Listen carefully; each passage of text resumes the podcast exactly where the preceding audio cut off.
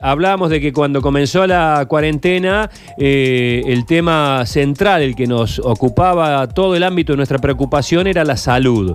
Poquito tiempo después, eh, a la salud se le agregó la economía, digamos, los recursos que se están acabando, en algunos casos desesperadamente pronto, y en otros casos eh, ya se va extendiendo la mancha de, la falta de guita. Y por último, en estas últimas jornadas, aparece el factor psicológico ya.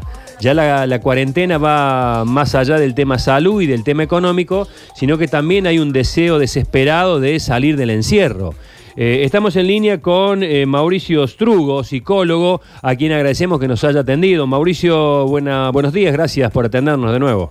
Hola Sergio, hola a toda la mesa allí y a todos los radioescuchas de Córdoba. Muchos saludos desde acá de Buenos Aires. Muchísimas gracias, Mauricio. La pregunta es, este, ¿hasta cuándo vamos a aguantar? Bueno, es, es una pregunta difícil, Sergio, porque la verdad es que, digamos, como vos bien dijiste al principio, eh, eh, digamos, esto empieza a afectarnos psicológicamente, pero en realidad, digamos, desde el principio nos afectó también psicológicamente, porque ha cambiado nuestra rutina, porque de alguna u otra manera nuestra vida, digamos, se ha visto detenida en muchos aspectos, eh, en, nuestras casas, en nuestros trabajos, en la rutina diaria. Entonces, todo esto nos afecta desde el principio, solo que con el pasar del tiempo, eh, va apareciendo mucho más síntomas relacionados con ese detenimiento. Entonces, eh, la verdad es que lo que a mí me gusta decir de esto, que es muy interesante que la gente eh, sepa, es que cuando estamos en una situación de peligro, cuando estamos en una situación que requiere que estemos en guardia, muchas veces los síntomas no se notan tanto y aparecen después cuando uno se relaja. Esto, esto pasa con el estrés. O sea, durante el estrés uno lo que está haciendo es defendiéndose de la situación estresante. Y después, cuando esto se termina, también va a ser un problema porque en algún punto van a aparecer todas las cosas que, producto de estar en guardia, no aparecían. Por ejemplo, los duelos que no hemos hecho, por ejemplo, digamos, el miedo a salir a la calle, ¿sí? por ejemplo, el miedo a enfermarnos. Eh, estamos ante una situación que nos produce mucho miedo. Eh, eso por un lado. Por otro lado, yo medio en broma, medio en serio digo que así como al principio de la cuarentena eh, nos preocupamos por las personas solas, digamos, más allá de los adultos mayores que tienen un, hecho agravante, pero las personas solas, las personas que viven solas habitualmente, eh, sintieron de, golpe esa soledad y ese aislamiento porque viven solas, pero tienen una vida social muy, muy, muy rica. Este, Con el paso del tiempo, ya con 64 días, 62, no sé cuánto llevamos, 62 días, eh, es como que se ha dado un poco vuelta la tortilla, ¿no? Porque la convivencia de 24 horas en muchos casos, y yo decía medio en broma, el, ser humano no está capacitado para estar 24 horas los 7 días de la semana con las mismas personas. Digamos, llega un momento que eh, eh, estar solo parece ser un poco más relajante, no sé. Este, bueno, a ver, digamos, primero que nada el ser humano es un ser uno de los pocos animales que necesita a los demás para sobrevivir. Vamos a empezar por ahí. Pero, digamos, vivir en la manera en la que estamos viviendo, donde estamos 24 horas, los 7 días en nuestra casa, esto genera mucha, eh, digamos, irritabilidad, porque eh, atenta contra el deseo, porque de alguna manera hace que tengamos que todo el tiempo negociar, todo el tiempo arreglar, eh, a ver cómo se hacen las cosas.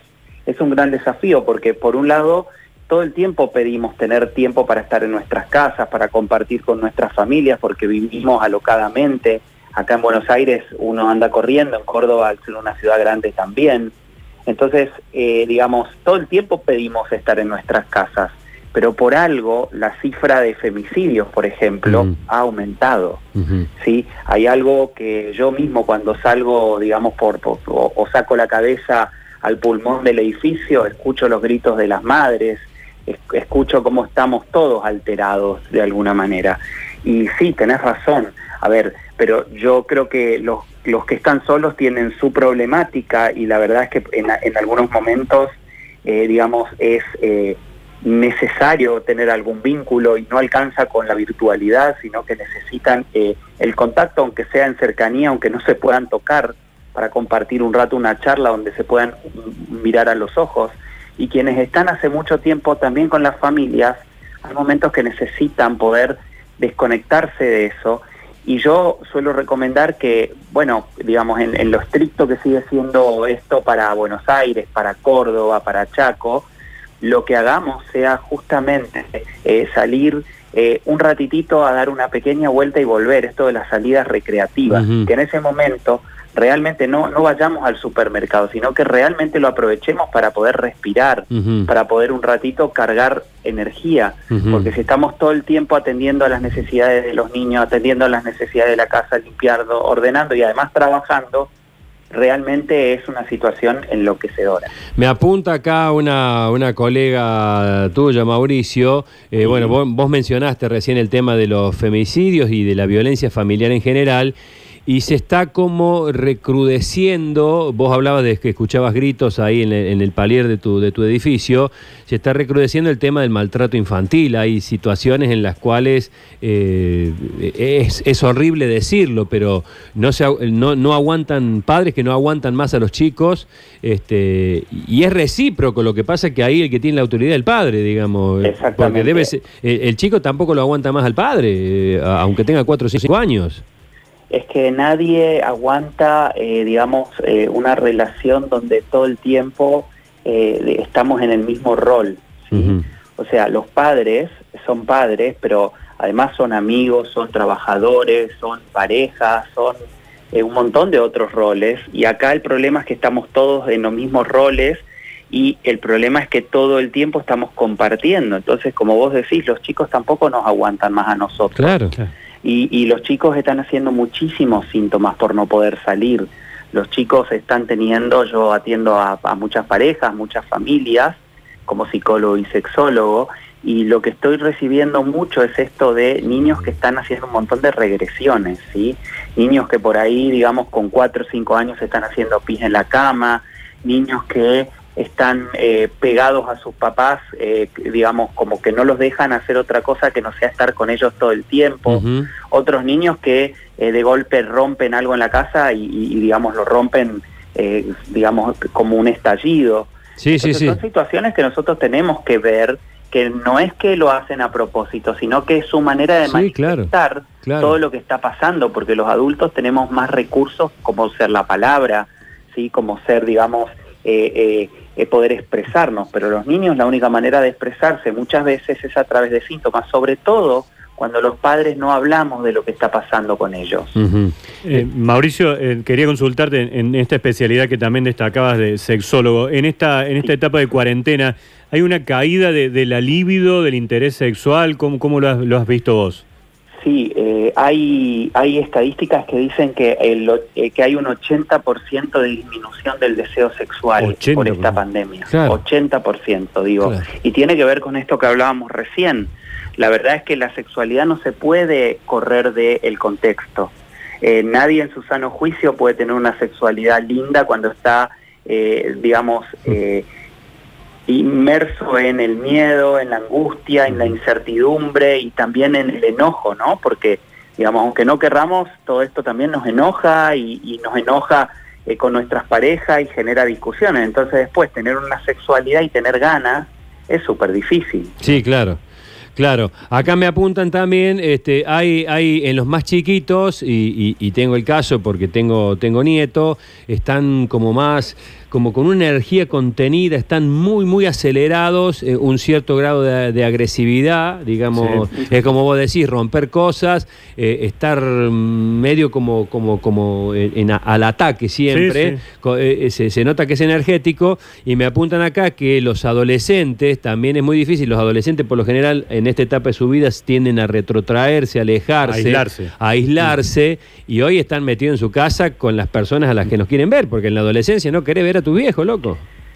Sí, bueno, y esto lo que trae es justamente que estemos, o, que digamos los niños estén todo el tiempo con celulares, con tablets, que los adolescentes estén eh, con sus computadoras, digamos, más metidos, porque el adolescente lo que hace para, por ahí para no, no tener tanto vínculo con los padres, por una cuestión de rebeldía, por una cuestión de diferenciación, es estar en su computadora.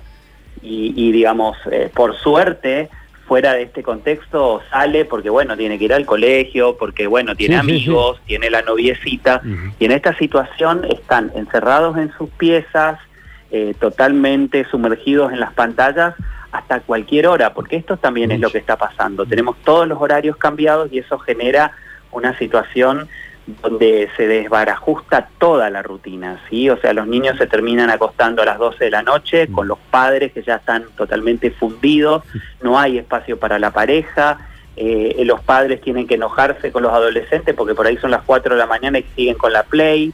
Bueno, toda esta es una situación que, digamos, está trayendo un montón de consecuencias vinculares y por ahí, digamos, para no hablar solamente de lo negativo y no dejar preocupada a la gente, la mejor manera de poder lidiar con todo esto es, eh, digamos, eh, tratar de entender la situación, comprender lo que está pasando y tener diálogo, poder hablar, porque cuando uno pregunta qué pasa, cómo estás, cómo te sentís, qué necesitas, bueno, ahí empieza a haber otra energía, incluso con los niños porque por ahí a los niños cuando se les ponen palabras con sus recursos, ¿sí? no es lo mismo un nene de un año que un nene de tres o un nene de ocho, eh, la verdad que cada uno con sus recursos puede expresar lo que le pasa y dejar de hacer tantos síntomas. Está bien. Está bien, está complicado, está complicado. Eh, los primeros días de la cuarentena la gente salió pensando que estábamos de vacaciones. Después empezaron a salir las personas que por desesperación salían a trabajar aunque sus trabajos no fueran cuestiones estrictamente este, protegidas por, por, la, por las decisiones del COE. Y ahora eh, hay mucha gente que está saliendo para, para, Porque quiere para salir un poco, respirar, eh, quiere sí, sí. salir, che, eh, llévame tu laburo, te acompaño, no sé, este, Bueno, es, es es que- desesperante. es que también, Sergio, me parece que hay algo que es interesante en el ser humano, que es que nos cuesta mucho acatar eh, límites, ¿sí?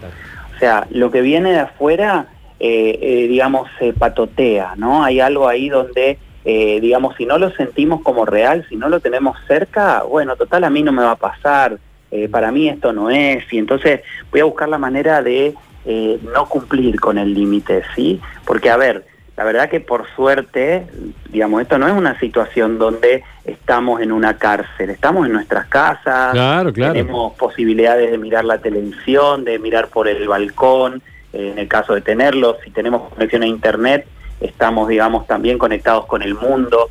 Eh, no es una situación carcelaria y es una situación donde en principio, digamos, más allá de que existe una ley que, que digamos, de alguna manera eh, multa esto, que vamos a ir presos por que nos encuentren en la casa. Nos van a sugerir la primera vez, por lo menos amablemente, que volvamos a nuestra casa. Y sin embargo volvemos a hacerlo y volvemos a hacerlo como desafiando la ley. Porque hay algo del ser humano que nos hace rebelde, que no, no- nos hace eh, tener que todo el tiempo probarnos. Y la verdad es que eh, ahí es donde mal. Porque lo que no nos damos cuenta es que no solo nos hacemos mal a nosotros, sino también a los demás. Es verdad, es verdad. Eh, Mauricio, gracias por este contacto, un gran abrazo, eh, que tenga buen Bueno, día. Si puedo decir, mi, mi Instagram es Mauricio Strugo, Mauricio S-T-R-U-G-O, para que puedan seguirme. Ahí yo pongo eh, cosas para reflexionar todo el tiempo, ¿sí? Pero con mucho gusto, sí, sí, somos seguidores tuyos, así que de ahí te buscamos. Te mando un abrazo. Muchas gracias, hasta luego. Saludos a todos.